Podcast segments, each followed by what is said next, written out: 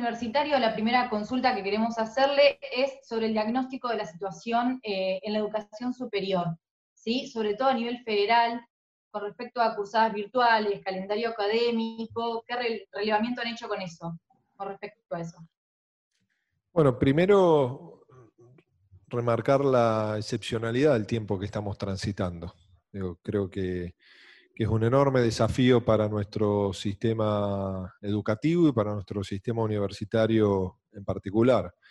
Y cuando hablamos de nuestras universidades, por supuesto ahí tenemos que, antes que nada reconocer el enorme compromiso del sistema universitario en el marco de la pandemia que estamos transitando, no solo por la capacidad de respuesta que han tenido nuestras universidades, en gran parte de las,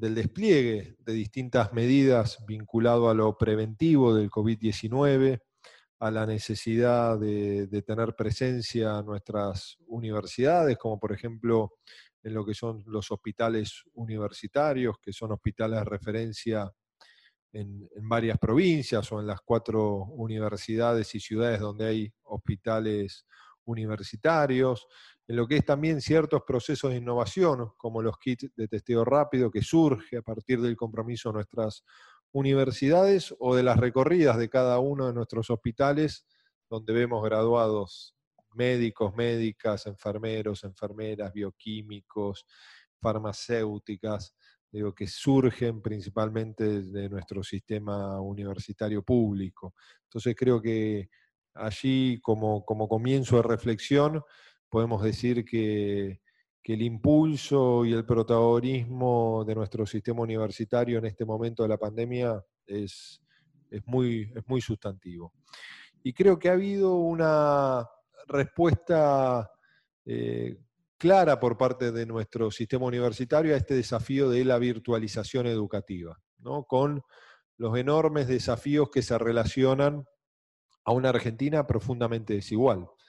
Pero de todos los niveles educativos, el que más preparado está para poder transitar la virtualización educativa o los procesos de educación a distancia es el universitario, lo que no implica que no esté exento de, desafíos frente a eso. Mucho más en lo que nosotros creemos que son los primeros años de la universidad o el primer año donde muchos de nuestros estudiantes han iniciado su año directamente de manera virtual. Entonces ahí sí tenemos un, un fuerte desafío para lograr que no se produzca un excepcional desgranamiento como ocurre muchas veces en el sistema universitario en el primer año.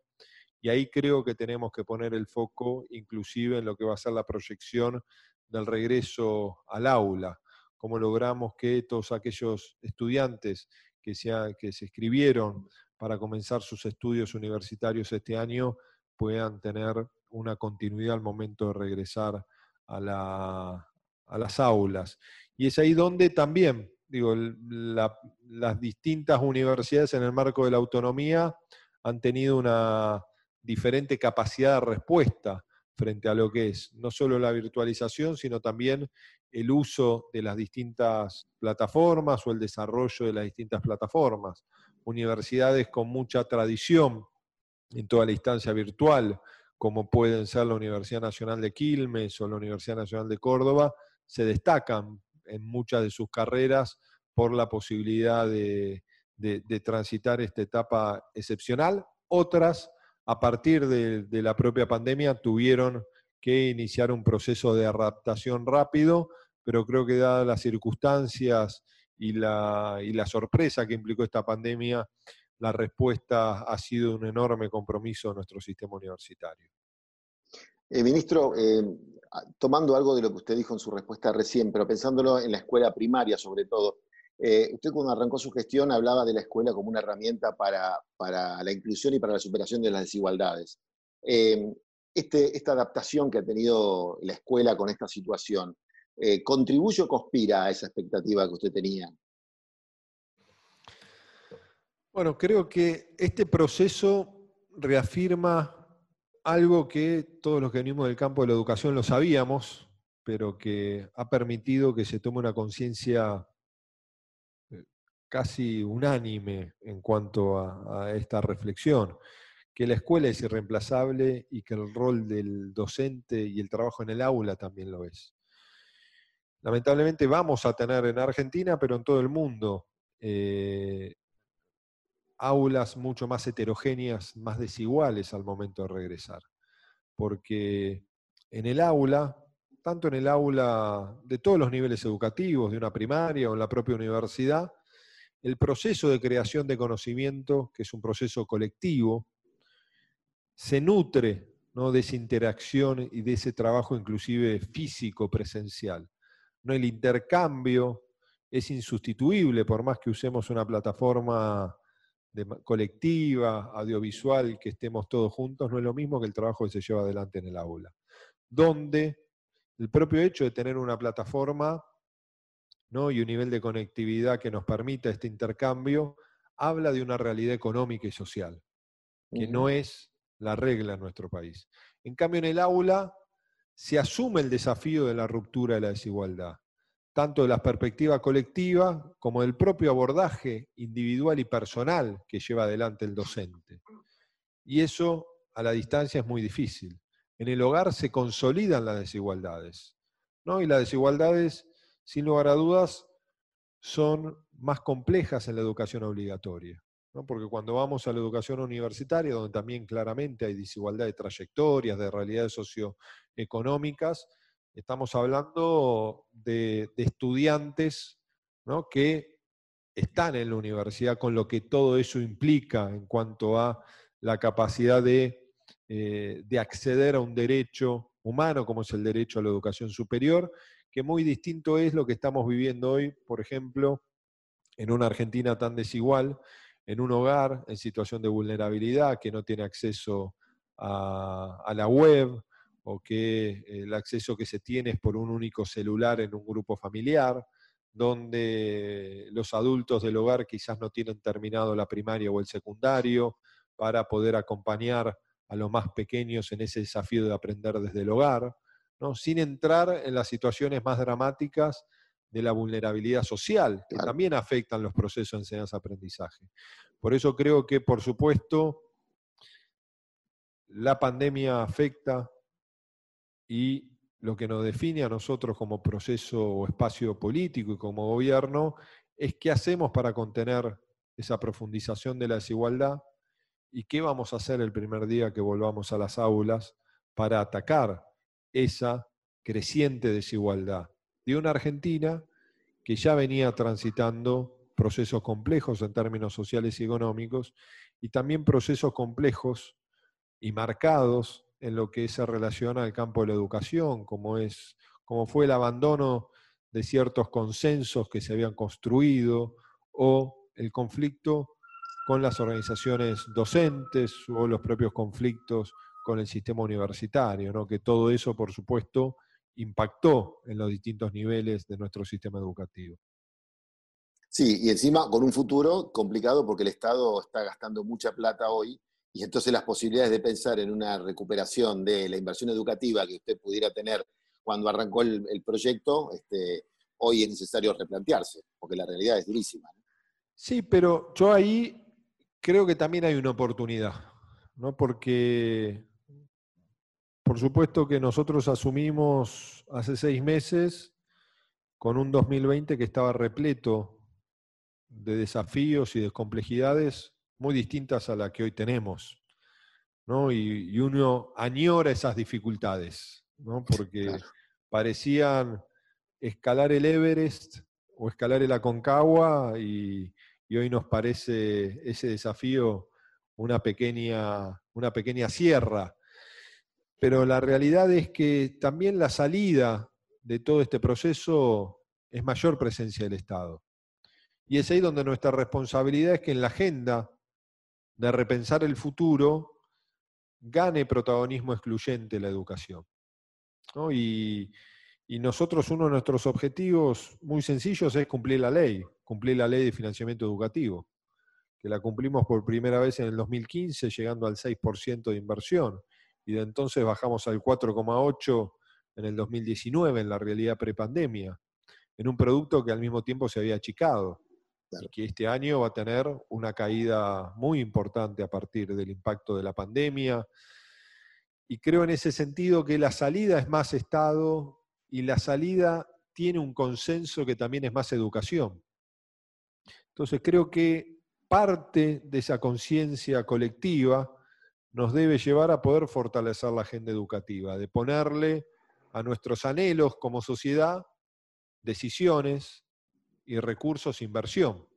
¿no? Y eso es parte de, lo que creo que no, por supuesto, el ministro o ministra de Educación de cada momento tiene una enorme responsabilidad, pero también son procesos colectivos, donde ahí sí nuestra universidad tiene eh, algo que en otros lugares del mundo no, no se observa, que es su, su capacidad de organización y su enorme representatividad a partir del cogobierno. Y eso es un activo que también tenemos que, potenciar en los debates públicos que tenemos que dar, porque la verdad que a mí me gustaría como sociedad poder replicar la realidad, más allá de todo lo que le falta a nuestro sistema universitario en los otros tres niveles.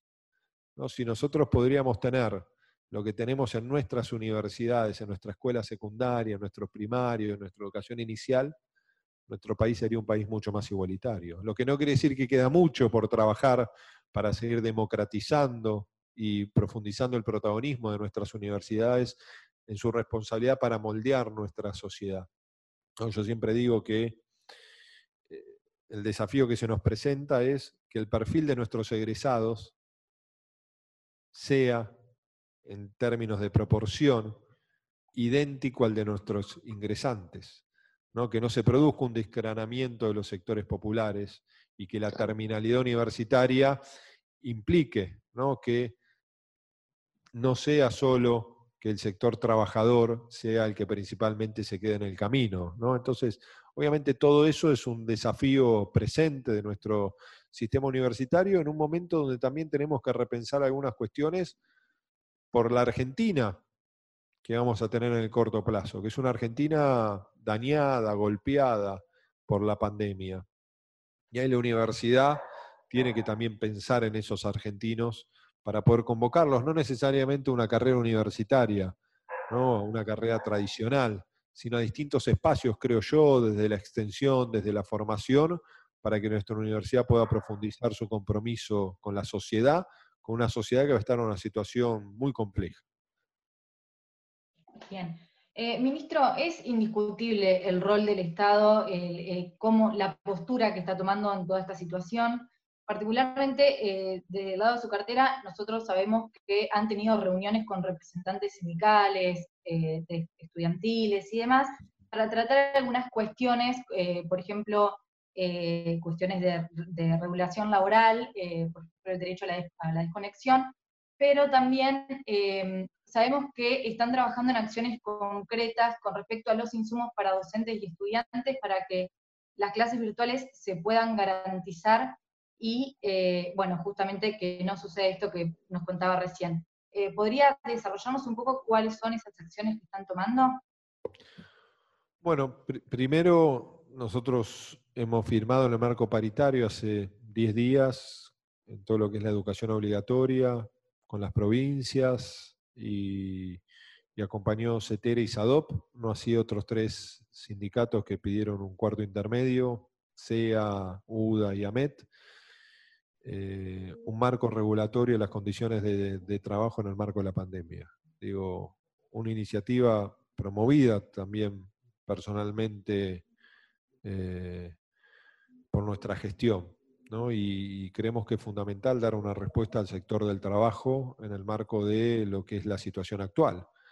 Y que yo estoy muy conforme con el trabajo colectivo que llevamos adelante con las organizaciones sindicales, porque creo que la paritaria eh, empieza a asumir en ese sentido un protagonismo central, un espacio que hay que cuidar y al mismo tiempo creo que el, documento generado, el marco regulatorio es, muy trascendente.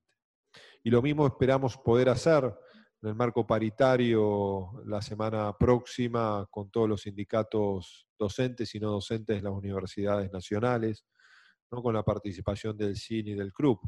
Yo creo que frente a esta realidad laboral hay que siempre tener una mirada que permita eh, proteger eh, al sector trabajador y en, marcos, en marcos laborales acorde a los desafíos que tenemos hoy en día.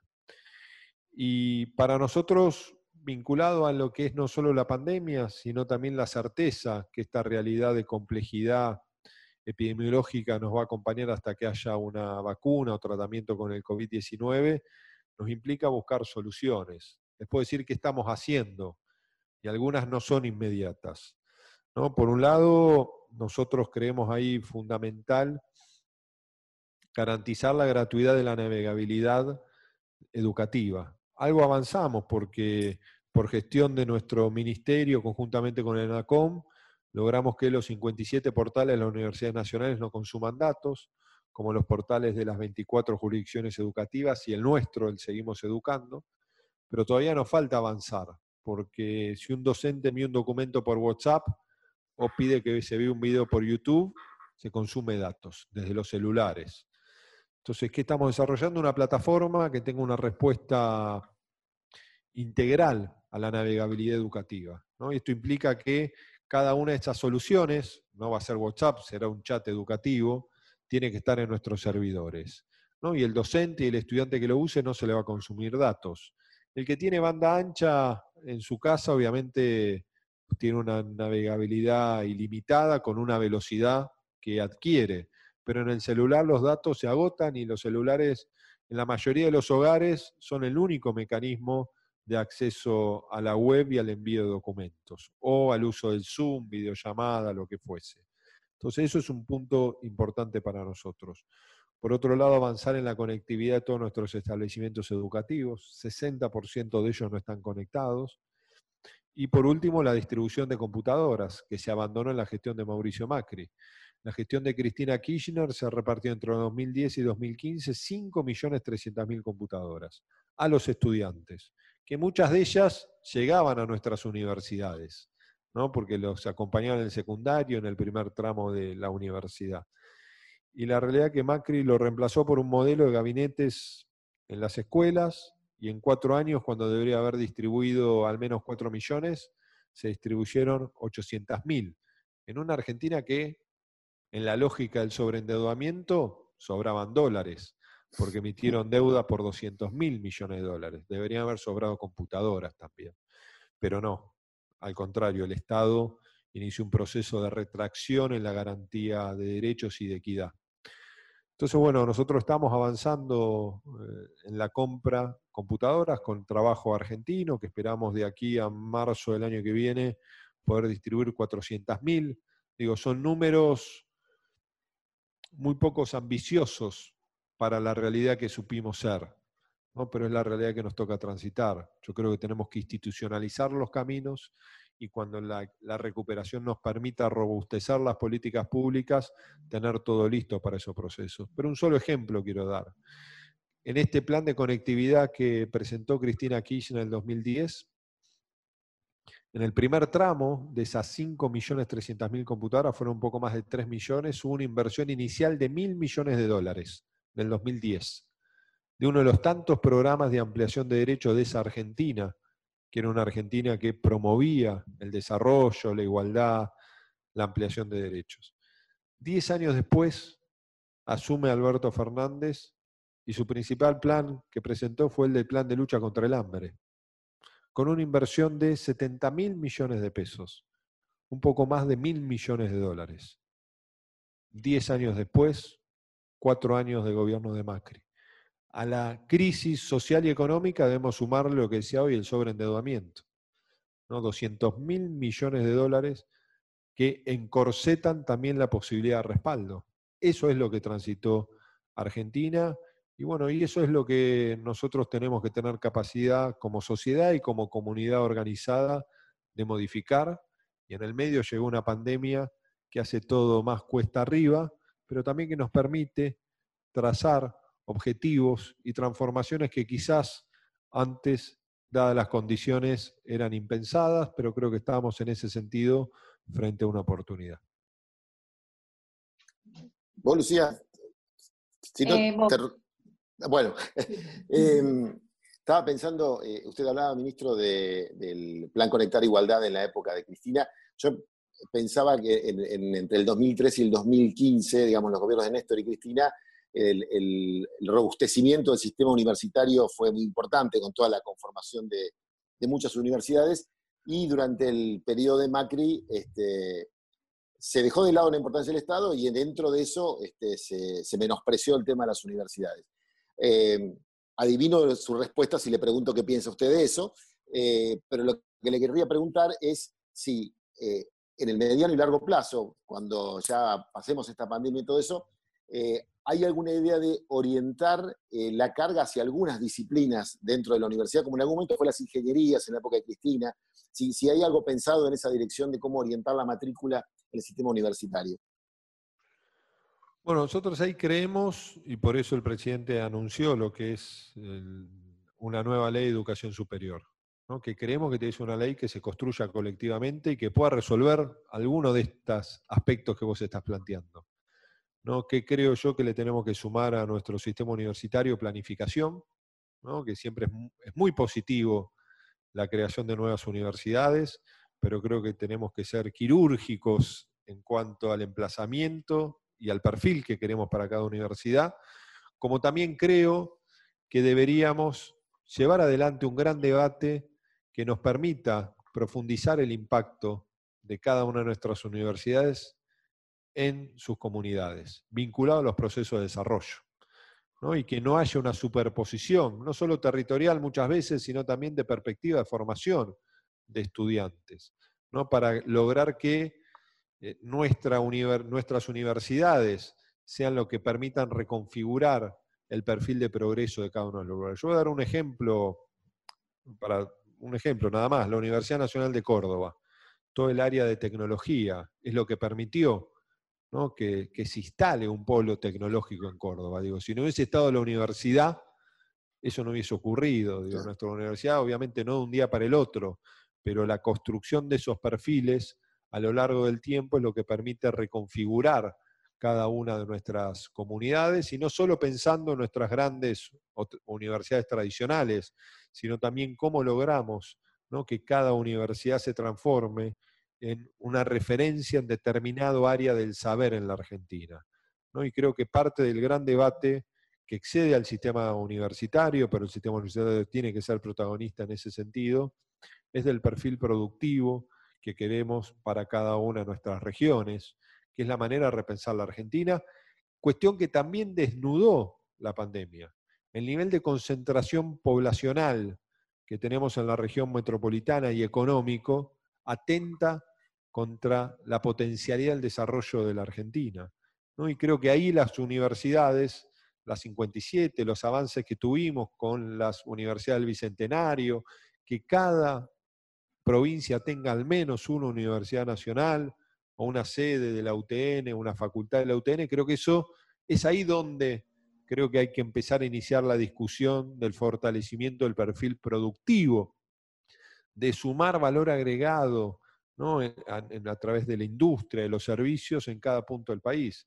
Creo que algo que tenemos que lograr erradicar para siempre en nuestro país es ser un país que importa deuda y exporta nuestros ahorros, ¿no? O un país que exporta eh, productos con poco valor y nos dedicamos a importar empleo de otras regiones del mundo. Bueno, y si hay un lugar donde están las soluciones a los desafíos de la Argentina del presente y del futuro, es en nuestras universidades y en sus institutos de investigación. Bien. Eh, ministro, eh, nada, le agradecemos muchísimo. Tenemos que cerrar, sabemos que está sumamente ocupado. Eh, lo único que les pedimos, unas breves palabras para la comunidad universitaria, docentes, no docentes, estudiantes, y ya le agradecemos muchísimo su tiempo y el trabajo de todo su equipo. No, bueno, muchas gracias a ustedes por la oportunidad de, de intercambiar algunas miradas, reflexiones. A toda nuestra comunidad universitaria, nuestros estudiantes, docentes, no docentes, agradecerles el compromiso en este momento tan difícil, en este momento de tanta angustia. digo, son cada uno de ellos lo que permiten que nuestras universidades sean lo que son, ¿no? Y, no son solo el presente, sino son la agenda futura que tenemos que seguir construyendo.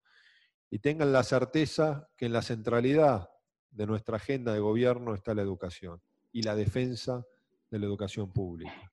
Y por supuesto, una agenda que permita eh, volver a transitar ese proceso de expansión de nuestro sistema universitario, que no es expansión en nuevas universidades, que también de ser necesaria las tiene que haber, sino expansión en el protagonismo e inclusive cuestión que nosotros creemos que hay que debatir en el marco de una nueva ley de educación nacional, el propio financiamiento garantizado para nuestro sistema universitario. ¿no? Y creo que eso también, vinculándolo a la inversión pendiente y protagónica que tiene que haber en la ciencia y la tecnología, y ahí la universidad es protagonista. Si nosotros queremos imaginar una transformación profunda de la matriz productiva y tecnológica de Argentina, tenemos que lograr aumentar los procesos de inversión, no solo del Estado, sino la capacidad de traccionar el protagonismo de inversión del sector del capital en la innovación. Y la mejor manera de hacerlo es con nuestras universidades nacionales en vínculo con el sector productivo, que es parte de la deuda pendiente quizás que tuvimos en otros momentos de desarrollo de la Argentina. ¿no? Porque veamos los países que han sacado mayor diferencia en el progreso, son países que invierten, no hablo de Corea del Sur o Israel, que están por arriba del 4%, ¿no? pero uno puede ir a Brasil, donde supere el 1% del Producto Bruto Interno de Inversión en I +D, o uno puede ir a los países europeos, donde superan el 1,8, el 2%. Tenemos que romper la inercia de reducción de inversión que hemos tenido en los últimos años, con compromiso del Estado, pero principalmente desde nuestras universidades con la capacidad de articular con el sector productivo. Así que bueno, muchas gracias por la, por la oportunidad y, y por la convocatoria y desde ya para poder trabajar con cada uno de ustedes en todos los desafíos futuros.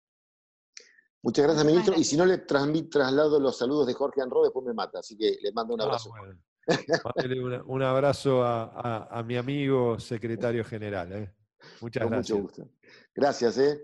Gracias. Hasta pronto.